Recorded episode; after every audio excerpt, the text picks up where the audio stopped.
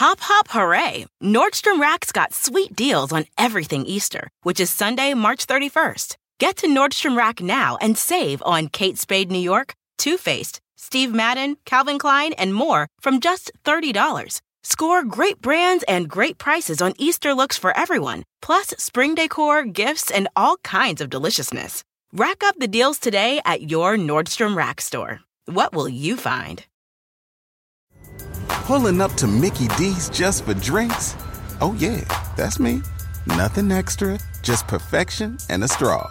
Coming in hot for the coldest cups on the block. Because there are drinks, then there are drinks from McDonald's. Mix things up with any size lemonade or sweet tea for $1.49. Perfect with our classic fries. Price and participation may vary, cannot be combined with any other offer. Ba da ba ba ba.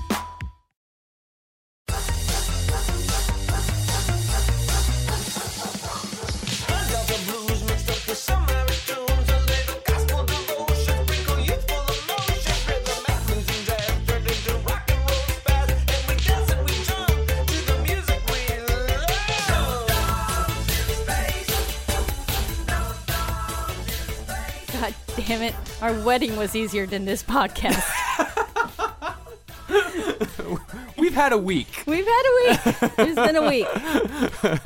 I fell down the stairs. Yes, you did. Yes, uh, on my own. Yeah, it was completely on. You I were complete. You were not even in the building. No, this is not one of those like quote unquote like oh she fell down the stairs. No, Yeah. I was not even. I was six blocks away. And Georgie was in the other room, by the way, just in case there's anybody a little suspicious of the, uh, that little girl, I know our little dog. She's a shifty little thing, but no, Georgie was also completely innocent. this was just an accident. That's what we want to do here transparency. Okay? we're going to be very transparent. And uh, let me start by saying, because I know the topic we're going to talk about is is actually very important, near, near and dear to my heart. Okay? So, um, but I also know that it is also important that it's not just about me. Uh huh. So, you know, and, and everything going on in the world and everything. And I, and I want to do a little something to help. So I'm thinking, I'm going to donate $20, okay, Okay. to the charity of your choice. All right. To my, of my choice. Yes, because there's a lot of places that kind of need some funding right now. Great. And $20 every time I say, as a woman. All right? Because those charities need funding. All right? I agree to your proposal. All right. I'll I'll hold you to this. All right. Perfect. Welcome to No Dogs in Space, everybody. My name's Marcus Parks. I'm Carolina Hidalgo. Now, so far this season, we've been focusing mainly on bands that featured nothing but dudes. But that's not necessarily because there were no female fronted punk bands or even all female punk bands. But at this time, females definitely existed. Especially by the 70s. Okay, I'm, I'm good. I'm good. Continue. I mean, there just weren't a lot of these types of bands. In America, you know, we had Suzi Quatro, and we were talking about in our Yeah. series, you know, starting around like 74, 75, around the time of Sweet and all that. But we also had a group of teenagers playing something close to punk in Los Angeles, band called The Runaways. Yes. Who, despite being somewhat engineered by outside forces, still fucking rocked. They rule! Yeah, yeah.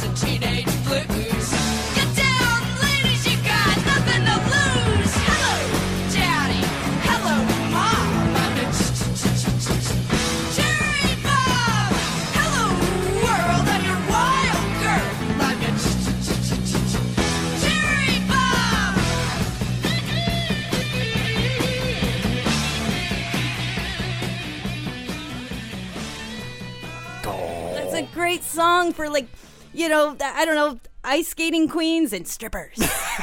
if you go off to that song, oh, that's great. Then, of course, you had Patti Smith, who we're going to talk extensively about later. While she was terribly important, though, especially to the band we're covering today, she was, a lot of times, more poetess than punk. Yeah. Over in the British scene, which is where we'll be spending the vast majority of our time today, there were bands at least fronted by women, the best example of which being the incomparable Poly Styrene of the X-Ray Spex.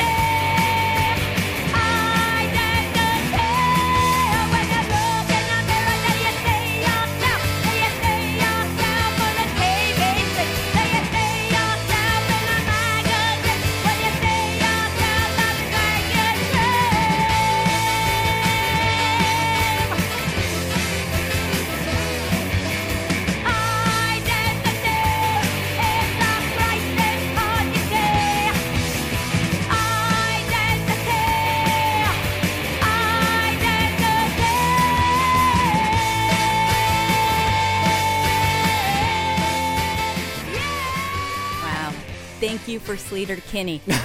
thank you. Thank you.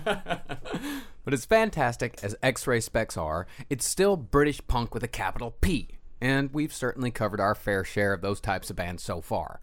With this series, we figured we'd cover something from that scene with a little bit more of an avant garde edge. Now, some might say that this band that we're covering today stylistically doesn't really fit into the punk category, and if you have an extremely narrow definition of the genre that reduces an entire movement to hard, fast, and loud, I'm not going to argue with you. We're just going to judge. This band might more comfortably reside in what you'd call experimental, and that's a classification this band would probably be more comfortable residing in as well. But they were still a firm part of the original British punk scene right alongside everyone else. This band was a part of the first successful British nationwide punk package tour right alongside The Clash and the Buzzcocks, and they did it as an all female group in a time when that was borderline unacceptable to both some fans and the general public. Especially the way they presented themselves because you know there were like girl bands like Fanny Yeah. right the American Filipino girl band they had a top 40 hit in 1971 but they kind of presented themselves a little bit differently Yeah, very pretty, wearing dresses, non threatening. right But not even taking gender into account. This band we're talking about today still made music that was far more interesting, strange, and original than any of the other bands of that time, and the musical lineage that can be traced directly from this band is arguably more compelling. Without this band, it could be argued we wouldn't have Sleater Kinney, Bjork, Bikini Kill, Yeah Yeah Yeahs, or Sonic fucking Youth.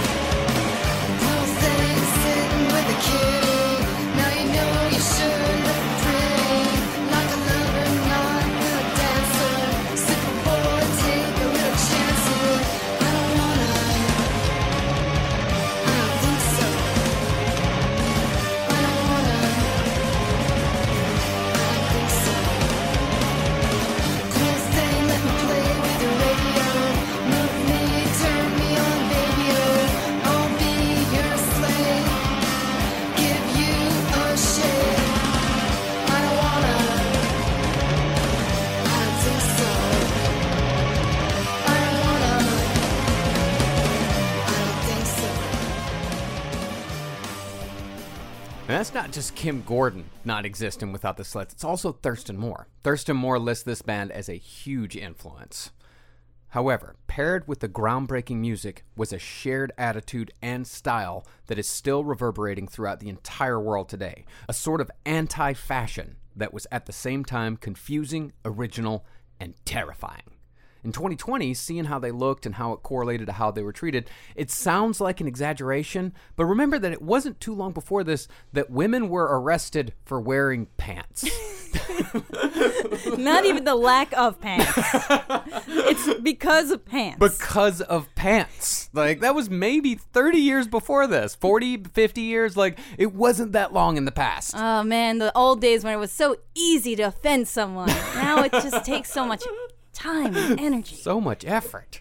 In the famous words of former member Viv Albertine, people both within the punk scene and without didn't know whether to fuck this band or kill them.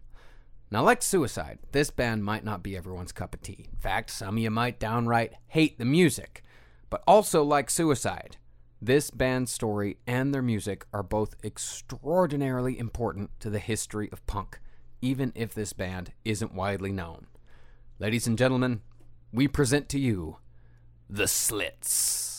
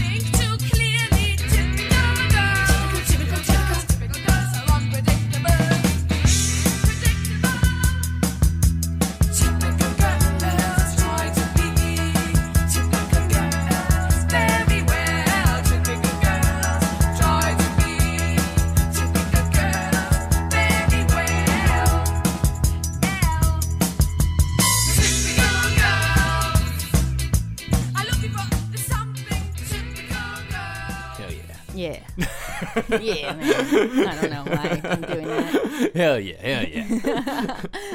Before we get into the story, though, let's acknowledge our sources. We've got Typical Girls by Zoe Street Howe, Clothes, Clothes, Clothes, Music, Music, Music by former member Viv Albertine. Boys, boys, boys. Oh, it's Boys, Boys, Boys. Close, close, close. Music, music, music.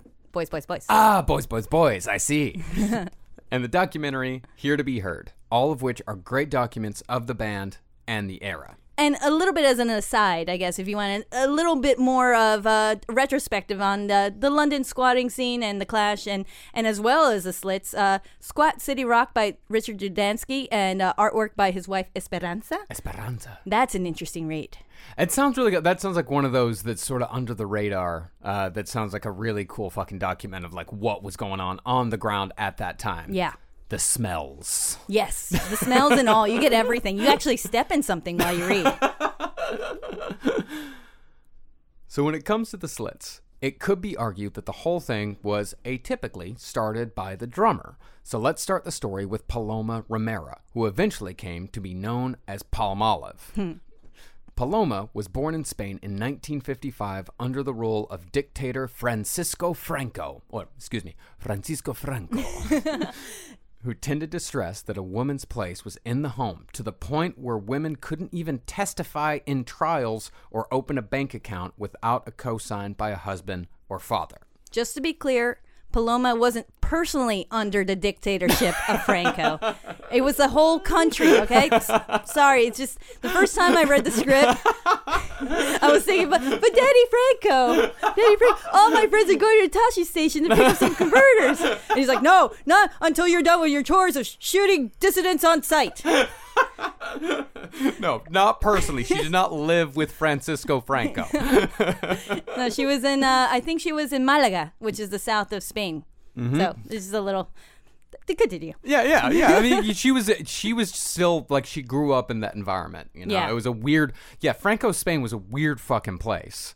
As such, Paloma and her sister Esperanza moved to London in 1972, where things were at least a little more relaxed, even if England in the early 70s was not what you'd call freewheeling society wide. Yeah, Paloma and Esperanza, they, they were called the Piranha Sisters. I'm, That's cool as shit. that is kind of cool. well, Esperanza went first, and then she came back and she's like, Paloma, you got to check out London. Yeah. And then, yeah, so that's what happened. Paloma went with, like, I think she borrowed like a hundred pounds and she just went there with an address, uh, uh, an address of a friend of a friend. And she just showed up and she's like, hey, can you help me out here? And you know what? They did. They got, they helped her out. They, they let her crash for a couple of days while she got herself sorted out. She found a job in Piccadilly Circus, trying to, you know, I think she was washing dishes at her place, and eventually, you know, made her way into the punk rock haven of that time. Well, as we've covered extensively in our series In the Damned, England was in a bad place economically throughout the 70s, still recovering from World War II economically and the Nazi Blitz structurally. Quite a bit of London was rebuilt after the Nazis bombed it all to hell, but real estate developers, in a move that should sound familiar to Americans today, sat on the vacant properties waiting for them to increase in value instead of renting the houses to regular folk. That was actually the GLC, the Greater London Council. So that's like actually London's municipal count, uh, like yeah, corporation. Oh, so th- this is the city of London saying we will not rent. That's even worse. Also, some of those places, a lot of that, you know, those homes were also owned by the church commission, just sitting there. The Catholic Church was also denying ho- housing to people. I'm gonna get shot. but you know, th- this is all history. This is all real thing because you know there were a lot of people at that time that you know lots of immigrants or and or people in desperate need of housing. You know, others were young teenagers, students, runaways who wanted who wanted to live free. So some people needed that as a necessity, and other people needed it a different kind of necessity. Like they needed to be free from their homes. They needed to be free to do whatever they want to do and create whatever they wanted to do. Yeah, it's not fucking it's not fucking easy, you know, and like a lot of London was destroyed, you know, just a few uh, just a, a couple of decades earlier. You know, it takes a long time to build back from that shit, and even after they built back from it like, no, you have to stay at home with your parents because that property isn't valuable enough yet. We wouldn't fucking put up with that here. No. So, since these homes were just sitting empty for years on end while the population lived on the street, hundreds of post hippies slash pre punks said, fuck it. What's the use of homes if no one's living in them? And they moved in without paying rent. Yeah. and they would have to fight with the GLC about that actually. Like they even like uh, counteracted with uh, not the punks, GLC. Like they would come in and they would like pour cement into the toilet bowls so that way you can't use the bathroom. They would disconnect the electricity. And you know what the punks did? They just would start a little fire. they would pee in the corner. I mean, they're or they would learn electric like how to be an electrician and plumbing, and they, they gained a lot of skills. Actually, it was it was a pretty good idea. Yeah, it's a great idea. Man, that's fucking insane. I would rather destroy the toilet in this fucking house rather than let someone live in it. I would rather burn this down than let you live here. For rent. With rent. They're like, let us pay. Let us pay for it. Uh, they they could pay. Well, you know, you never know. You never know. You never know. Now, the Scott where Paloma ended up spending most of her time was at 101 Walterton Terrace, and one of the musicians who lived there was demanding that all of his friends stop calling him John and start calling him Woody, in homage to folk legend Woody Guthrie. That old dust storm killed my baby, but it can't kill me, Lord, and it can't kill me. That old dust storm will kill my family, but it can't kill me, Lord, and it can't kill me. That old landlord, and it got my homestead, but it can't get me, Lord, and it can't get me. That old dry spell killed my crop, boys, but it can't kill me, Lord, and it can't kill me.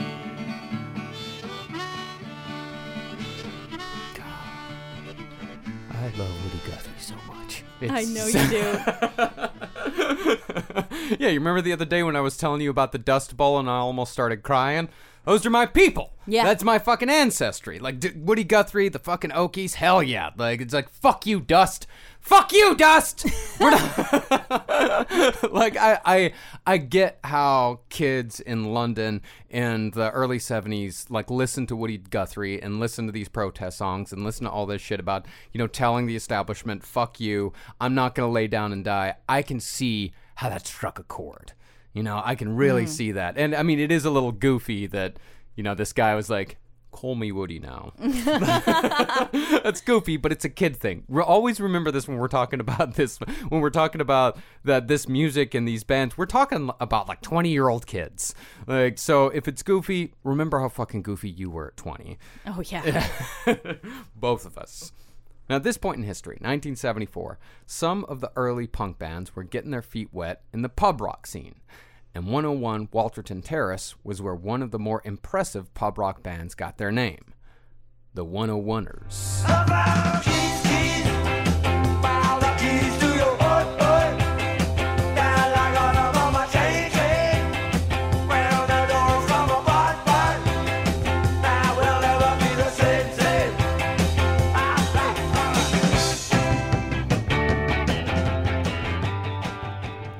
He doesn't say fart, fart, does he? No. heart, heart.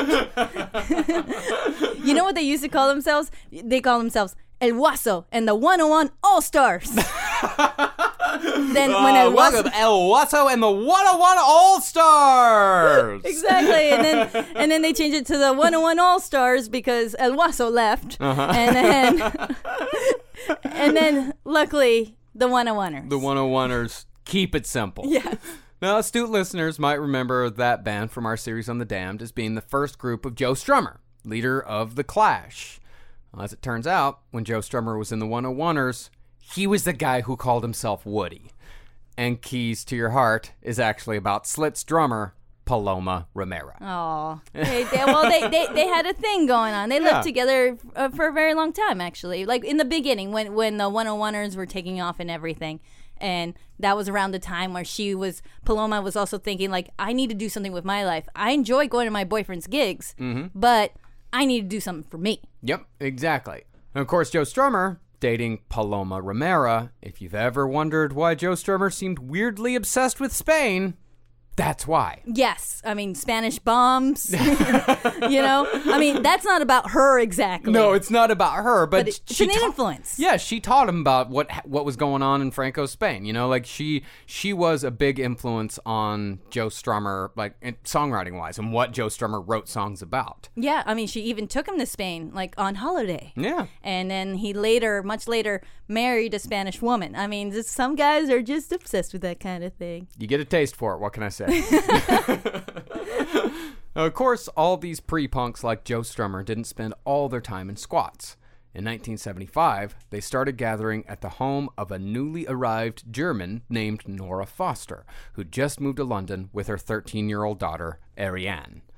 See, it was only natural that Nora should hang out with musicians upon arriving in Shepherd's Bush in London, because in West Germany, Nora was in the music business, having worked with Hendrix, Barry Gibb, and Cream.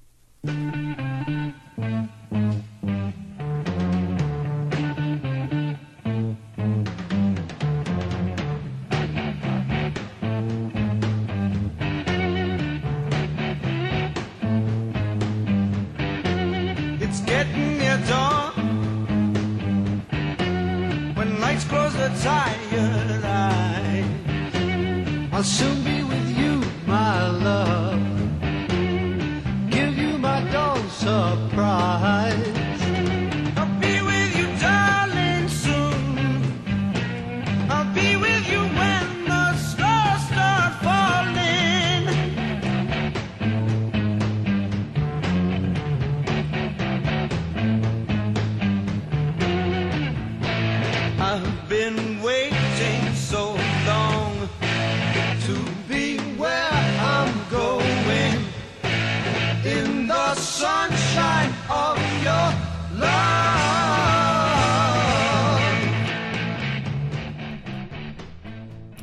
not saying that nothing in England was cool before the punks. I mean, goddamn, Cream was awesome. Yes, Cream was awesome, actually. But Nora, you see, the thing is, like Nora's family, th- they came from money. Yeah. because uh, I think it was Nora's father or uh, Ariane's grandfather who uh, owned the, the, the German newspaper, like the the the, the Der Spiegel. Uh, you speak German, Der Spiegel. thank you. Which is still one of the biggest newspapers in Germany today. I mean, it's like Der Spiegel is a big fucking deal. if she's the, if she's an heiress to uh, Der Spiegel fortune, She is. Uh, then they're fucking loaded. Exactly. She was able to, you know, use that money to to do what she wanted to do. She promoted concerts and you know worked with mu- musicians, like you said. You, you named a few. You ma- you named uh, what Jimi Hendrix, Mm-hmm. Barry Gibb. She dated them. she dated Ge- Barry Gibb from uh, Barry Gibb. He's in the Bee Gees. Yes, Yeah. before he was in the Bee Gees. Yeah. Okay. Oh yeah, yeah, yeah. That's right. Before he was in the Bee Gees. And then- she dated Hendrix too, huh? Yeah, and then as soon as she brought, you know, her daughter to uh, England, I heard a little story that she uh, she actually lived with uh, Chris Spedding for like a few years. No they had a relationship. Oh, that makes sense. Eh, Chris Spedding's good. I, I like Chris Spedding. Yeah, yeah it's good music. So she moves to London. She brings Ariane, uh, who was only 13 years old. Like she actually pulled her out of boarding school, like a posh boarding school, and brought her there. And was like, "This is where we live now in Shepherd's Bush." And Chris Spedding is my new boyfriend, and he's gonna live with us for a few years as well.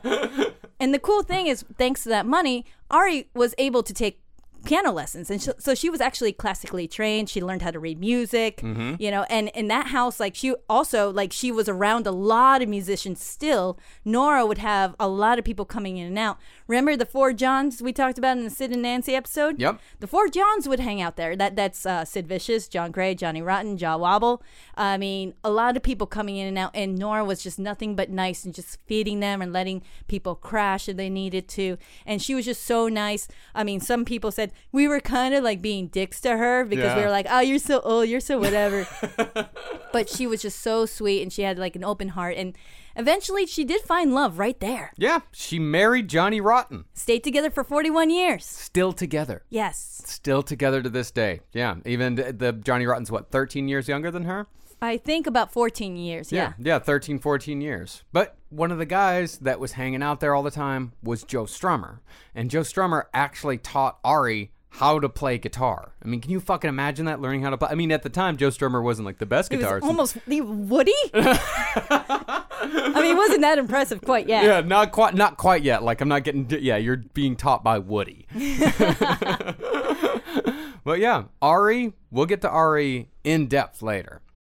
Justin and so good. Thousands of spring deals at your Nordstrom Rack store. Save big today on new arrivals from Kate Spade New York, Nike, Sam Edelman, Free People, and Madewell, starting at only $30. Great brands and great prices on dresses, denim, sandals, designer bags, and more. So rack your look and get first dibs on spring styles you want now from just $30 at your Nordstrom Rack store. What will you find? Pulling up to Mickey D's just for drinks? Oh, yeah, that's me. Nothing extra, just perfection and a straw. Coming in hot for the coldest cups on the block. Because there are drinks, then there are drinks from McDonald's. Mix things up with any size lemonade or sweet tea for $1.49. Perfect with our classic fries. Price and participation may vary, cannot be combined with any other offer. Ba da ba ba ba. Now, 1975 was a big year in the punk scenes, both here in New York and in the UK, because that was the year that saw the release of the first album from either of those scenes. In November of that year, Arista Records released Horses, the debut album by the legendary Patti Smith. Johnny fell his knees, started crashing his head against a locker. Started crashing his head against a locker. Started laughing hysterically when suddenly Johnny gets a feeling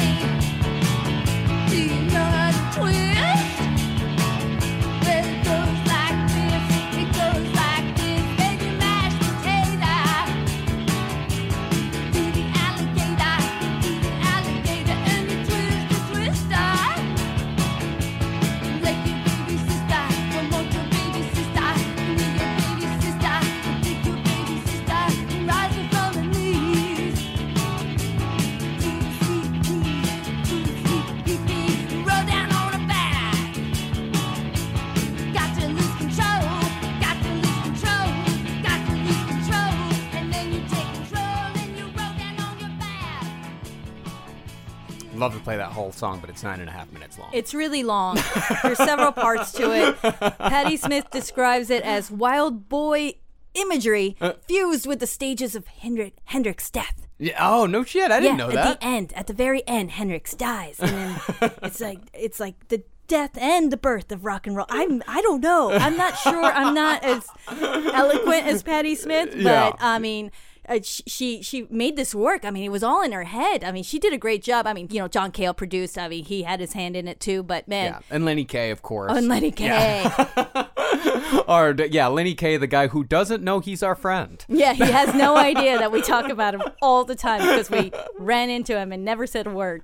I've run into him like Three times. Three times. Yeah. Yeah. now this album was fucking revolutionary for many of the people who heard it. Like Patti Smith was a she was a revelation to a lot of people. Like it was a woman like just fucking going up and saying like this is who the fuck I am. This is the music that I'm going to make and I don't really give a fuck what anybody else says about it. But it had a particularly large impact on the future guitarist of the Slits, Viv Albertine. Oh yeah, of course. I mean, it it meant everything to her at that time because Viv Albertine at that time she was she was very young. You know, she she was barely thinking even about being a musician. She was obsessed with music. I mean, she started out like loving T Rex, of course, and and David Bowie. Of course. She even went to go see David Bowie play at the Great Hall at Imperial College. You know, the one uh, in 1972 where where David fell when he tried to do the Iggy walk, when you know walking on hands. Was- yeah, he was trying to recreate the show where Iggy was walking on everybody's hands and looked like a rock god, looked like the coolest fucking place, looked like the coolest fucking person in the world, and then just just he found out what core strength is about. Yeah. and Viv's like, there weren't enough people. Too close. But she saw that and she was she was amazed still. I mean, even though he still looked like a rock god to her, she saw that this this rock god could fall too. Yeah. you know, she could do it too. So she, you know, went to work at Dingwalls. Remember Dingwalls? I remember the Dingwalls. Ramones played. Everybody played there. She worked there for a few months. Uh, she uh, finally got some money from a grant to go to Hammersmith College of Art uh, to study fashion, Mm-hmm. uh, and that it was there where she met Mick Jones. Uh, Mick Jones, of course, the guitarist in the Clash. yes, and this was before the Clash, of course. This is He probably was- around London SS time, right? When back when he was still in a band with some of the members of the Damned. He was trying to get a band together. Yeah, so he was going in and out, figuring things out. Apparently, he was making a lot of calls on the payphone, trying to get a band together. And when Viv first saw Mick, oh, she liked his style. Like she's she liked how brave he was. Like he would just wear whatever he wanted. She had a gut feeling that they were meant to be friends, and they were. Because on uh, when the Patti Smith album Horses came out on November 10th, 1975, she went to the record store and ran into Mick Jones just hanging outside the store. And she asked him like, "Hey, what are you here for?" And he said, "To get the new Patti Smith record." Oh, I'm in love. she goes home, she plays the Patti Smith record. She's just mesmerized. I mean, this album was what like a lot what a lot of people needed to feel that encouragement that they could just put themselves out there, like how the music and the words feel so like deliberate Yes. and vulnerable, but like not weak. It was just inspirational. You know, making art on your own terms, right? There's no rules, there's no motives, just just be honest. And that's what Viv Albertine loved about Patti Smith. Patti Smith wasn't a prop or a novelty because she is a girl. Patti Smith was making it on her own terms for better or for worse, and to take that kind of inspiration in, it, and like you know interpret it in your own way. Yeah. And for Viv, she felt that like bravery. She's like, I can express myself that that in the way I want to. And so if I fail, I can still pull it off, even if I fail. I mean, look at David Bowie. that album like gave her strength to be like, I could maybe do this. No, I could definitely do this. Well, I mean, I could also see how like the cover for Horses just was inspirational. Like just looking at it because Patti Smith looks so fucking cool Yeah, on the she cover. Like she looks so cool. She looks confident, but she also looks normal. Like she could be like any like you look at that like I would imagine someone looks at, at the cover for Horses and thinks like she looks like me. I can fucking do this too. Yeah. Now, in 1975, Patti Smith was pretty much the only artist who had released anything that could be considered punk, aside from the Dictators, of course. You know, Dictators go girl crazy. Right. But as far as I know, the Dictators didn't really make a big jump over to the UK. They I barely mean- made a splash in America. I know. I'm saying like, did they even get to New Jersey? Barely. Well, sure, you had the Stooges and the MC5, but those albums had all been released five or six years earlier. Like the Stooges and the MC5 were the past. Things started changing in the UK though, when bands like The Damned and the Sex Pistols started playing shows, and Viv Albertine was there to see the Pistols in particular. Yeah, that was December 5th, 1975. Uh, she went to go see them at the Chelsea School of Art. Uh, she went with her friend Rory because Mick Jones didn't want to go because that's his competition and I'd rather rehearse, which I understand. I get it. I don't really listen to other podcasts. I totally get it. Yeah. so the Sex Pistols at that point they'd only played a handful of gigs. So this was just a local scene right now. And she watched the band play and she just all she could do was focus on Johnny Rotten cuz he looked like a regular teenage kid. He didn't look all glammed out like David Bowie or even like Marc Bolan.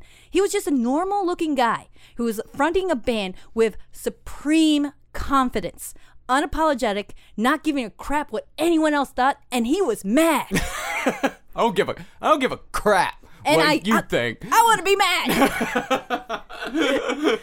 Viv said she couldn't remember what they sounded like, but sh- what she got from them was like a very important lesson that she could do it too. Yeah, it's visceral. That that was the thing about those early Sex Pistol shows is that that's what everyone talks about was how visceral it was. Like it wasn't even really about like oh this sounds so fucking cool. Like this sounds like the type of music. It was more like just a visceral feeling of being able to see somebody go up on stage and go yeah.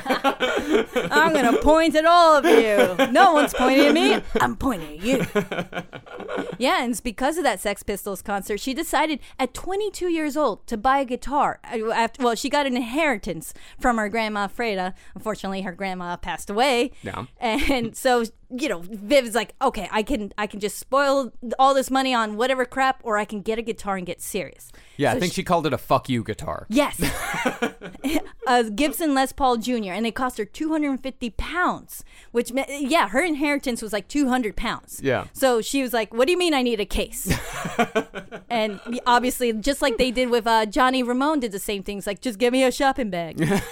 she got like a cardboard thing, and she just carried that around as long as she could, and she just kept holding it, thinking like. I don't care what people think about me. Oh, okay, I really care what people think about me.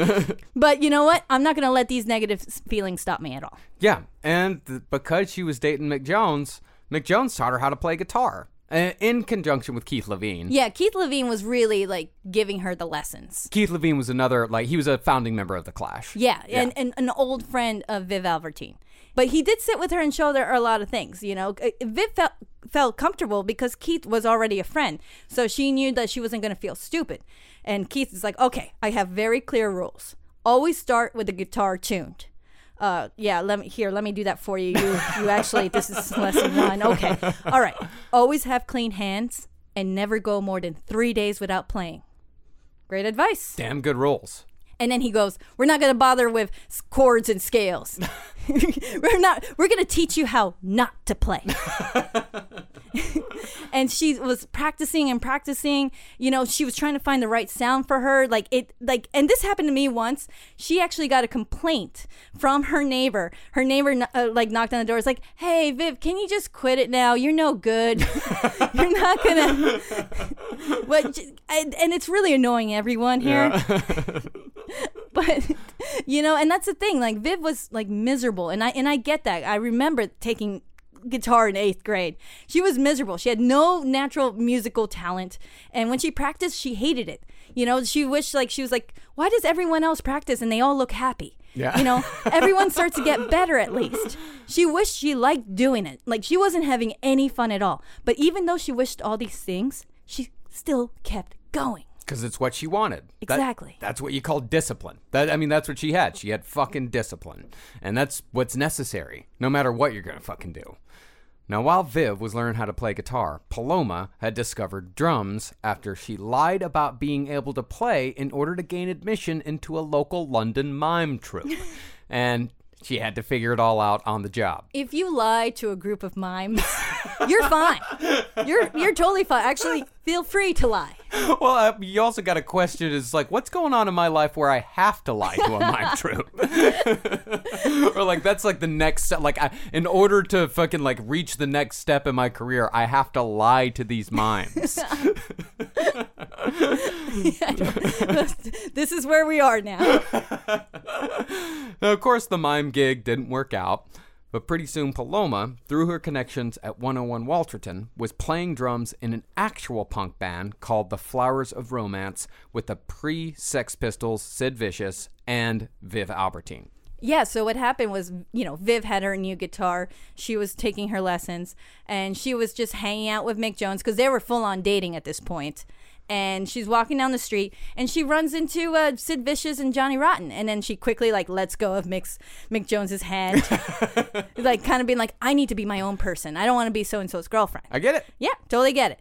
And so she just starts, they're all chatting. And then in the conversation, Viv's like, oh, yeah, I just bought a guitar. I'm thinking about, you know, I, I don't know, forming a band. And Sid Vicious looks at her in the eye and says, I'll be in a band with you. And she's like, what? That's great. I mean, this is just Sid Vicious. Yeah, this is uh, this is before Sid Vicious was Sid Vicious. He was just Johnny Rotten's friend. Yes. like at this point, he was still like g- he was still mad about being named after a hamster. so uh so they, you know they get together to meet uh, to meet up and they you know they start the flowers of romance which johnny rotten came up with like it's ironic isn't it and then even keith levene like sat in for a few rehearsals and but that didn't really work out. So then sid's like do you know anybody? She's like yeah i know a few people. So she called up her friend sarah hall uh, who i think was paul cook's girlfriend at the time and you know to play bass and palm olive paloma Uh-huh. to to join as well as the drummer and sid would just be on sax. Yeah, because Sid doesn't know how to play anything. yeah he's just messing around with a saxophone. And then later he's like you know i don't need this piece of junk. I'm gonna just sing instead. Yeah. and so they rehearsed in joe strummer's basement for like five or six hours at a time.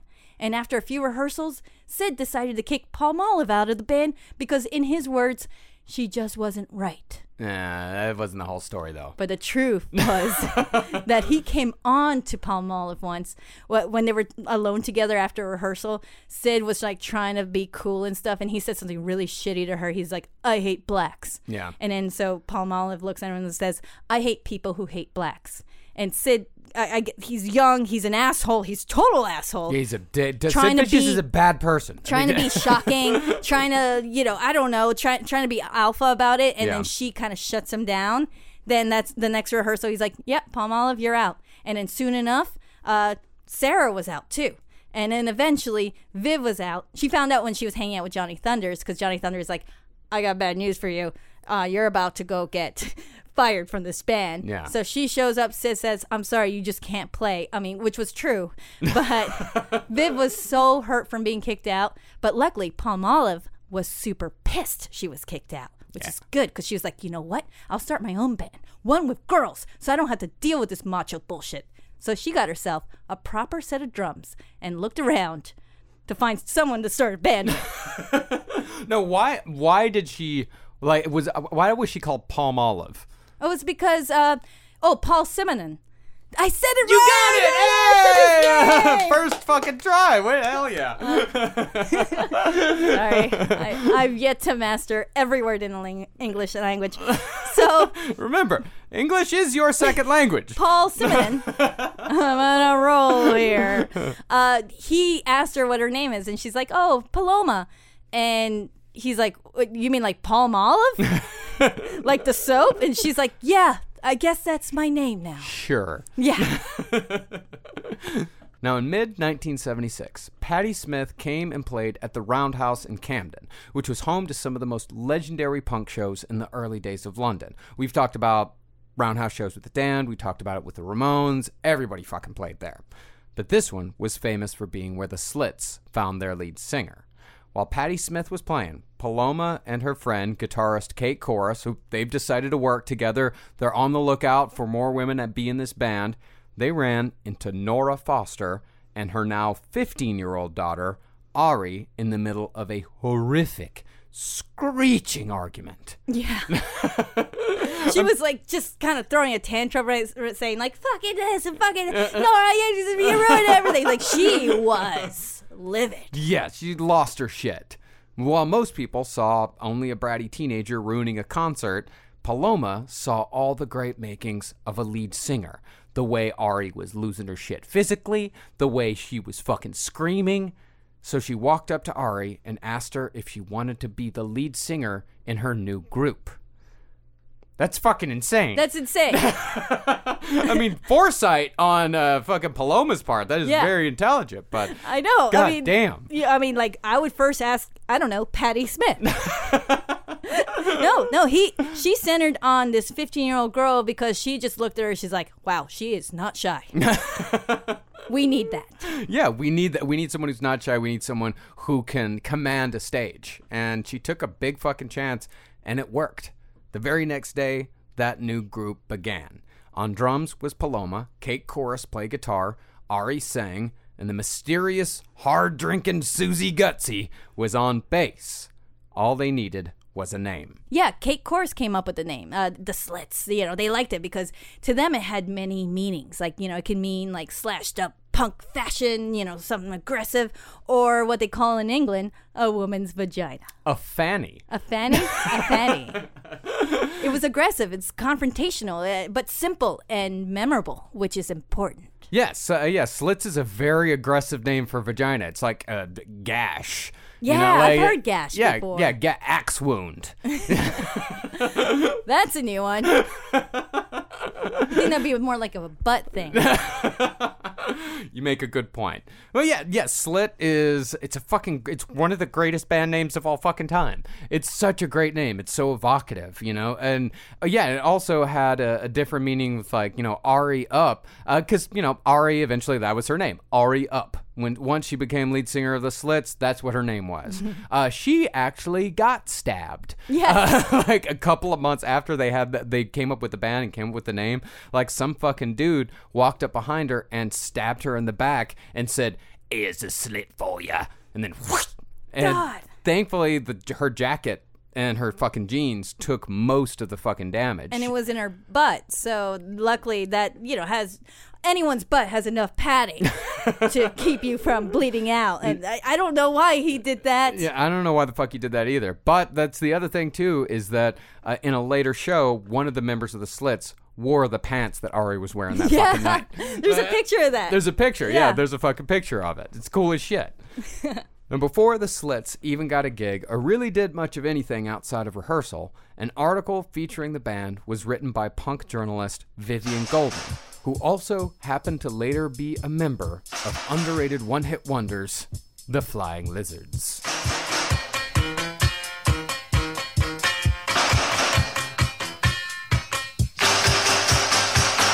The best things in life are free, but you can give them to the birds and bees. I want money.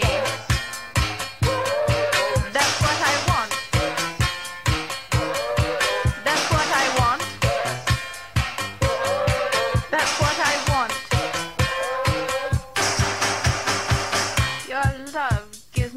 A thrill. But your love won't pay my bills. I want money.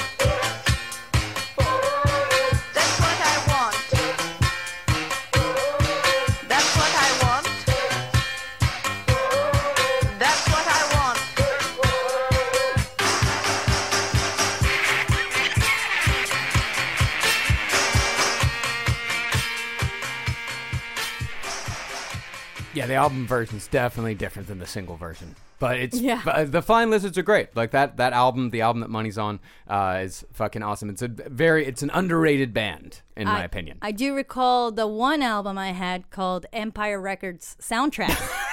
and I believe that was featured on it. It's great. It's a great album.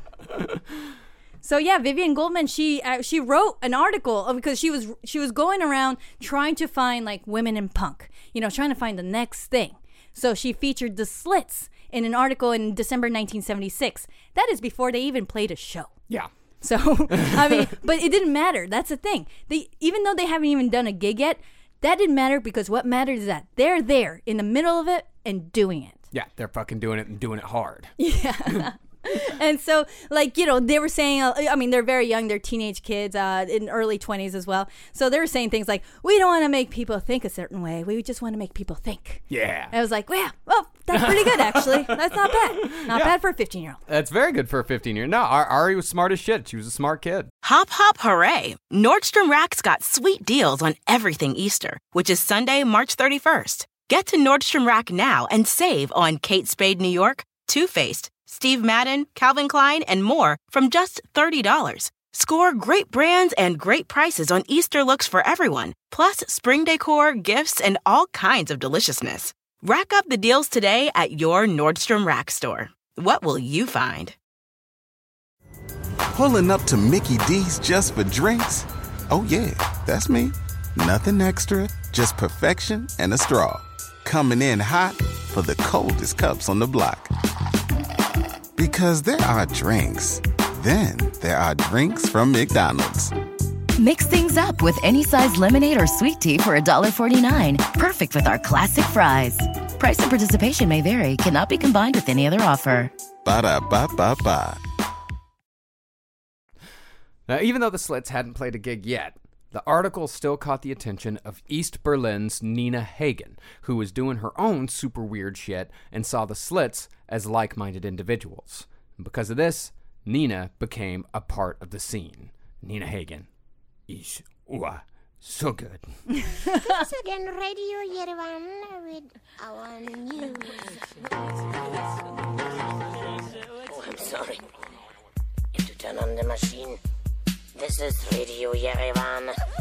My name is Hans Ivanovich Hagen, and this is the news.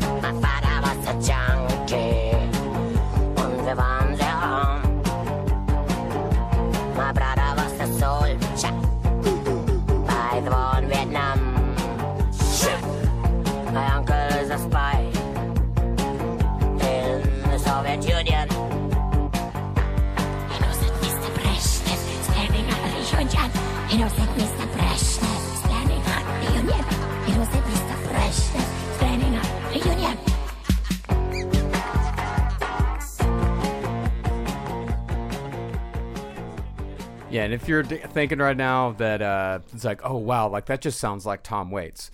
Uh, that was five years before Tom Waits was doing all that weird shit. Like that was a long, long time before. Back when that came out in 1978, like Tom Waits was still singing with Bette Midler, doing a fucking great job with Yeah, it. Yeah, doing a great job. like fucking love Foreign Affairs. That's one of my favorite Tom Waits albums. But you know, Nina, ha- it's Nina Hagen is an influence on Tom Waits. Tom Waits is not an influence on Nina Hagen. It's fucking great. you see But it wasn't just the Slits who were getting press.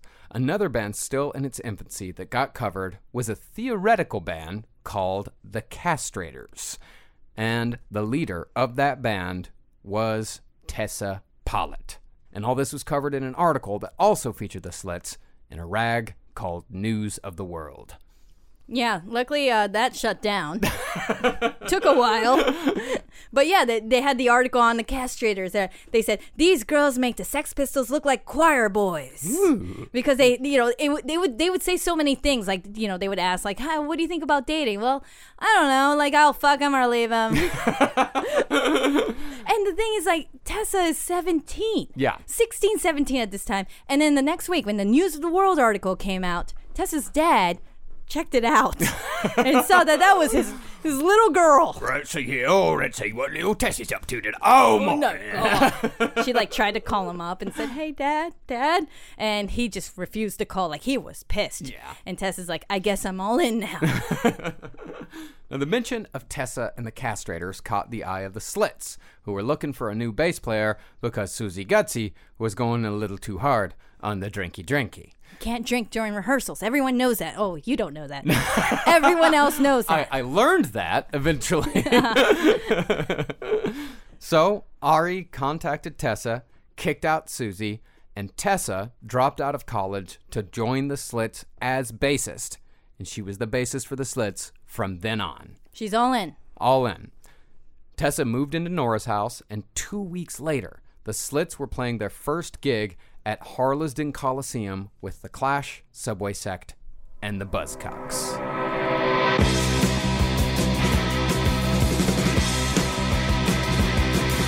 I just wanna love her like any other. What do I get? I only want a friend who to the end. What do I get? What do I get? Oh, what do I get? What do I get?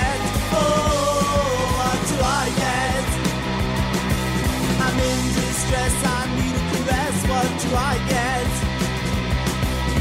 I'm a maker, I just need a break. What do I get? What do I get?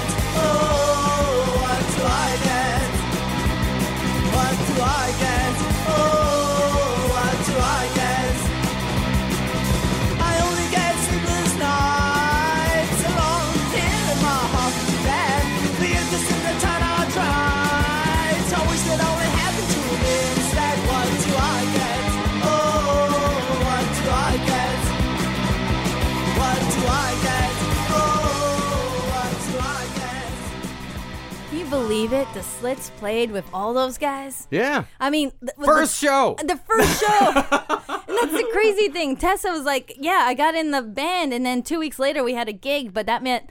For those two weeks, I had to learn how to play bass. Yeah. That's crazy. Yeah, I mean the Slits were. I mean they were still finding out who the fuck they were. Like they were still figuring out the whole package at that point. Everyone was still kind of learning how to play their instruments, but Yeah. everybody in the scene was still kind of learning how to play their instruments. Like remember the Clash? Like the reason why their album came out after the Damned was because the Clash didn't know how to play their fucking instruments yet. Yeah.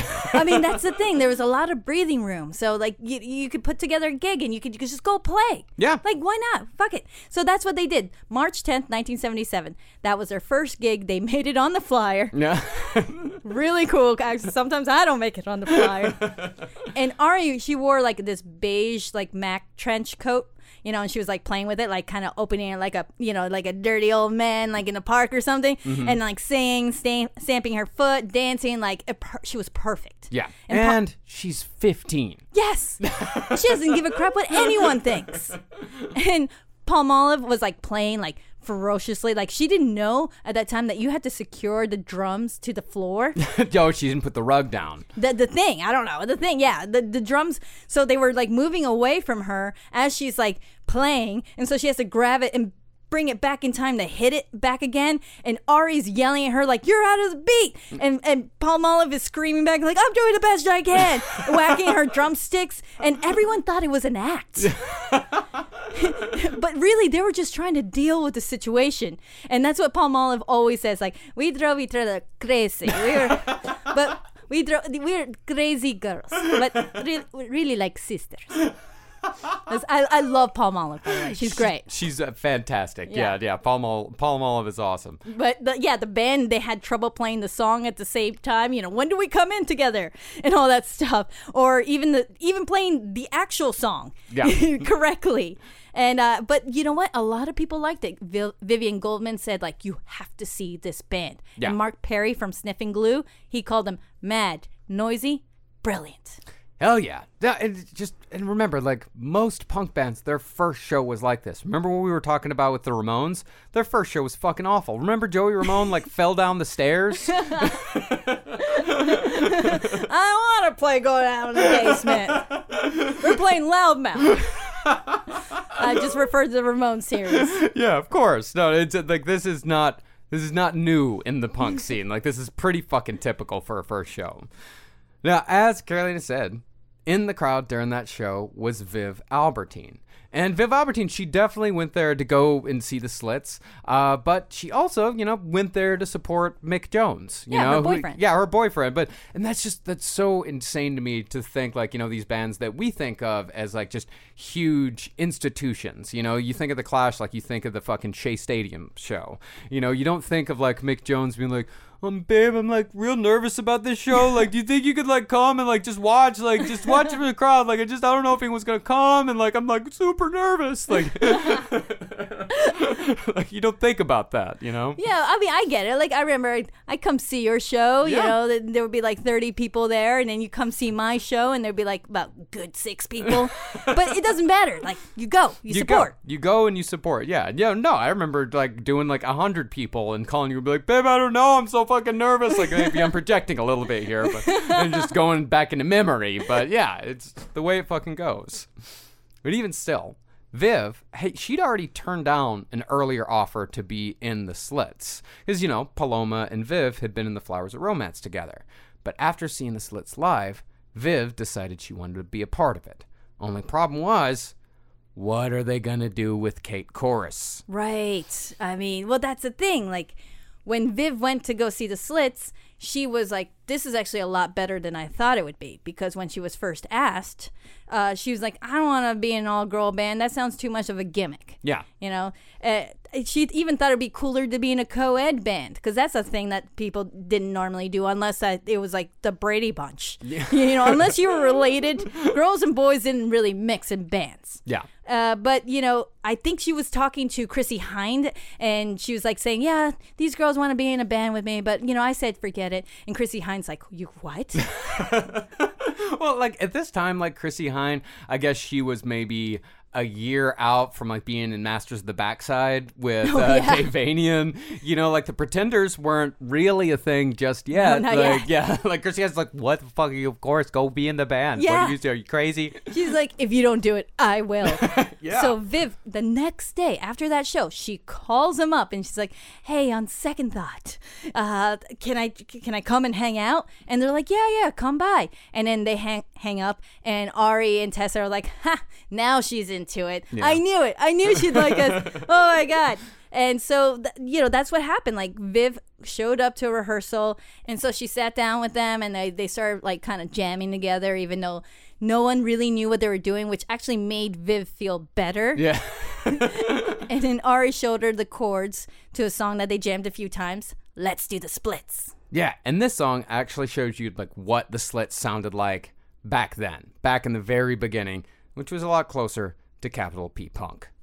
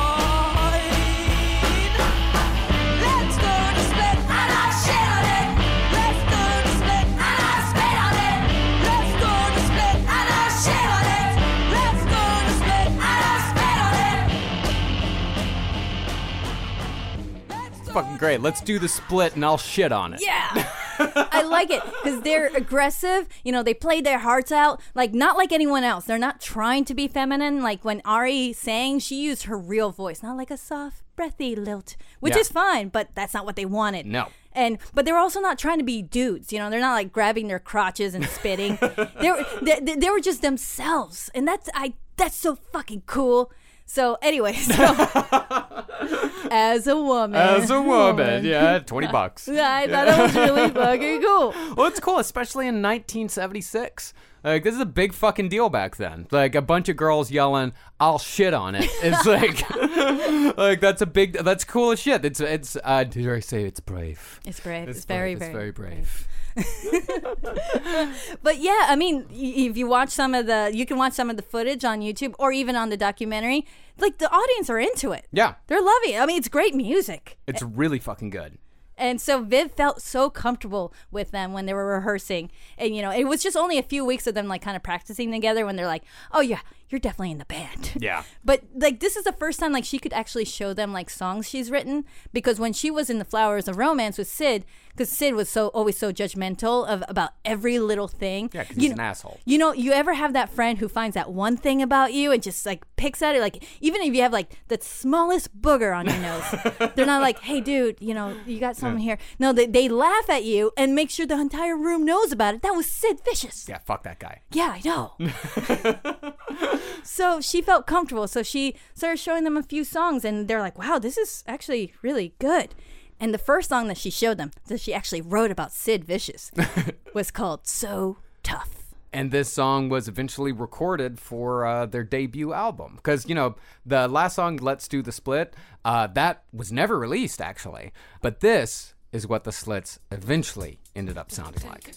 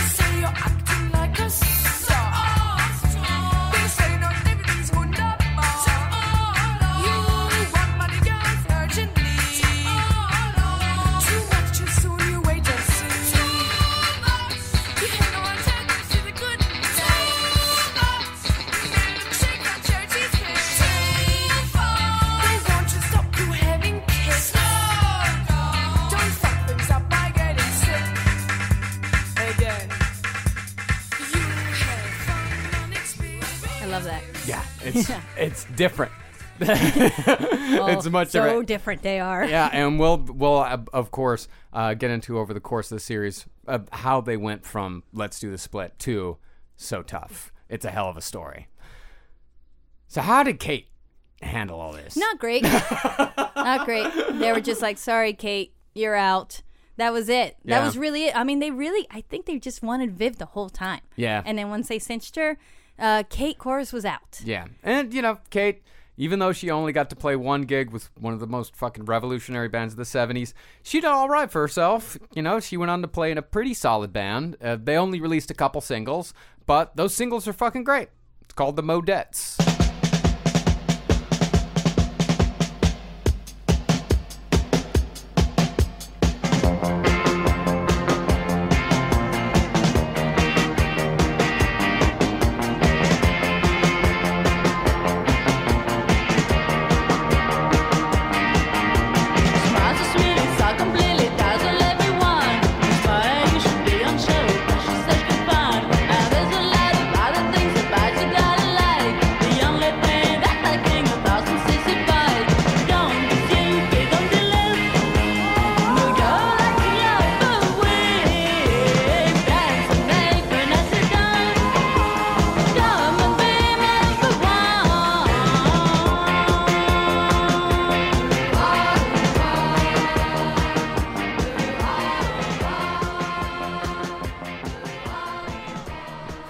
Was uh, released on Rough Trade. you know. Oh, yeah, I know Rough Trade. Yeah, and- yeah, Kate. I think she ended up eventually getting out of music, but it- as far as it looked like in the documentary, she looks like she lives on a nice farm now. She's doing great. Yeah. She looks great. Yeah, she does.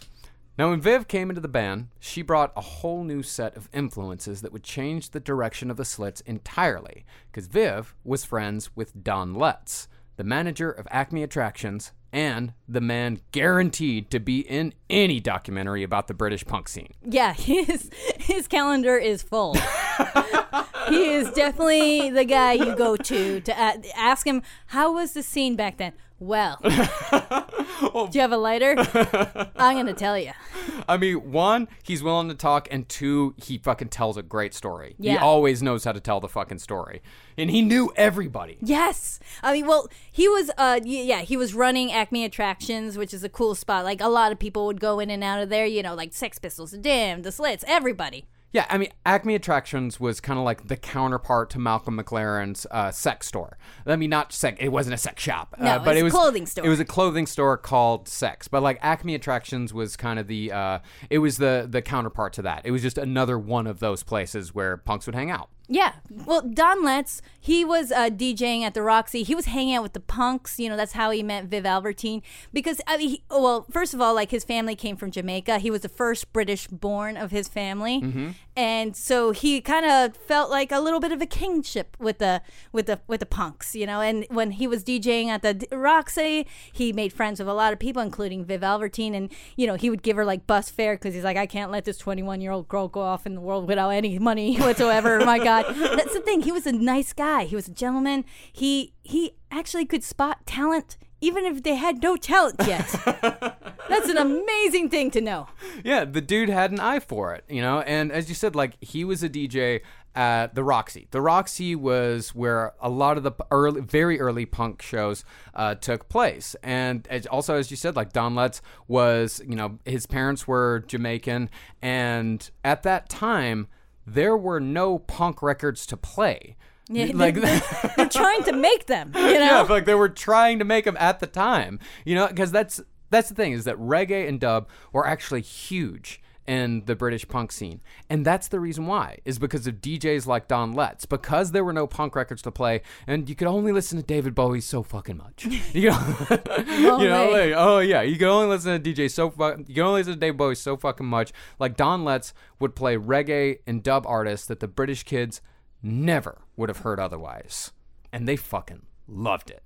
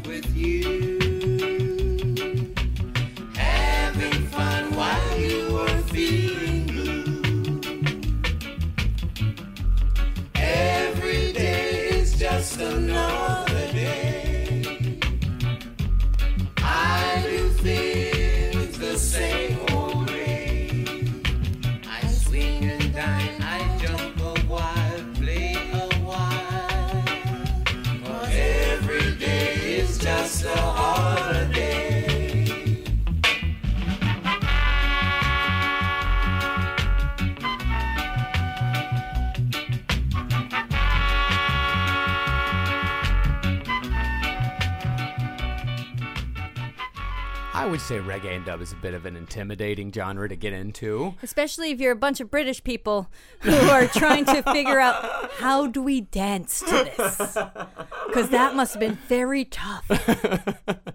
Well, I mean, if uh, those of you out there, like, if if the only reggae you know is uh fucking like Bob Marley and you don't like it, like. I get it because Bob Marley is, you know, Bob Marley. It's a Marley. little played out. It's a little played out. Like you just you grow up with it, but there is so much fucking good reggae out there, and if you want to get into it, get like a little bit of an introduction to it, uh, there is a compilation that just came out called Scorcha. Skins, Suedes, and Stuff from the Streets, 1967 and 1973.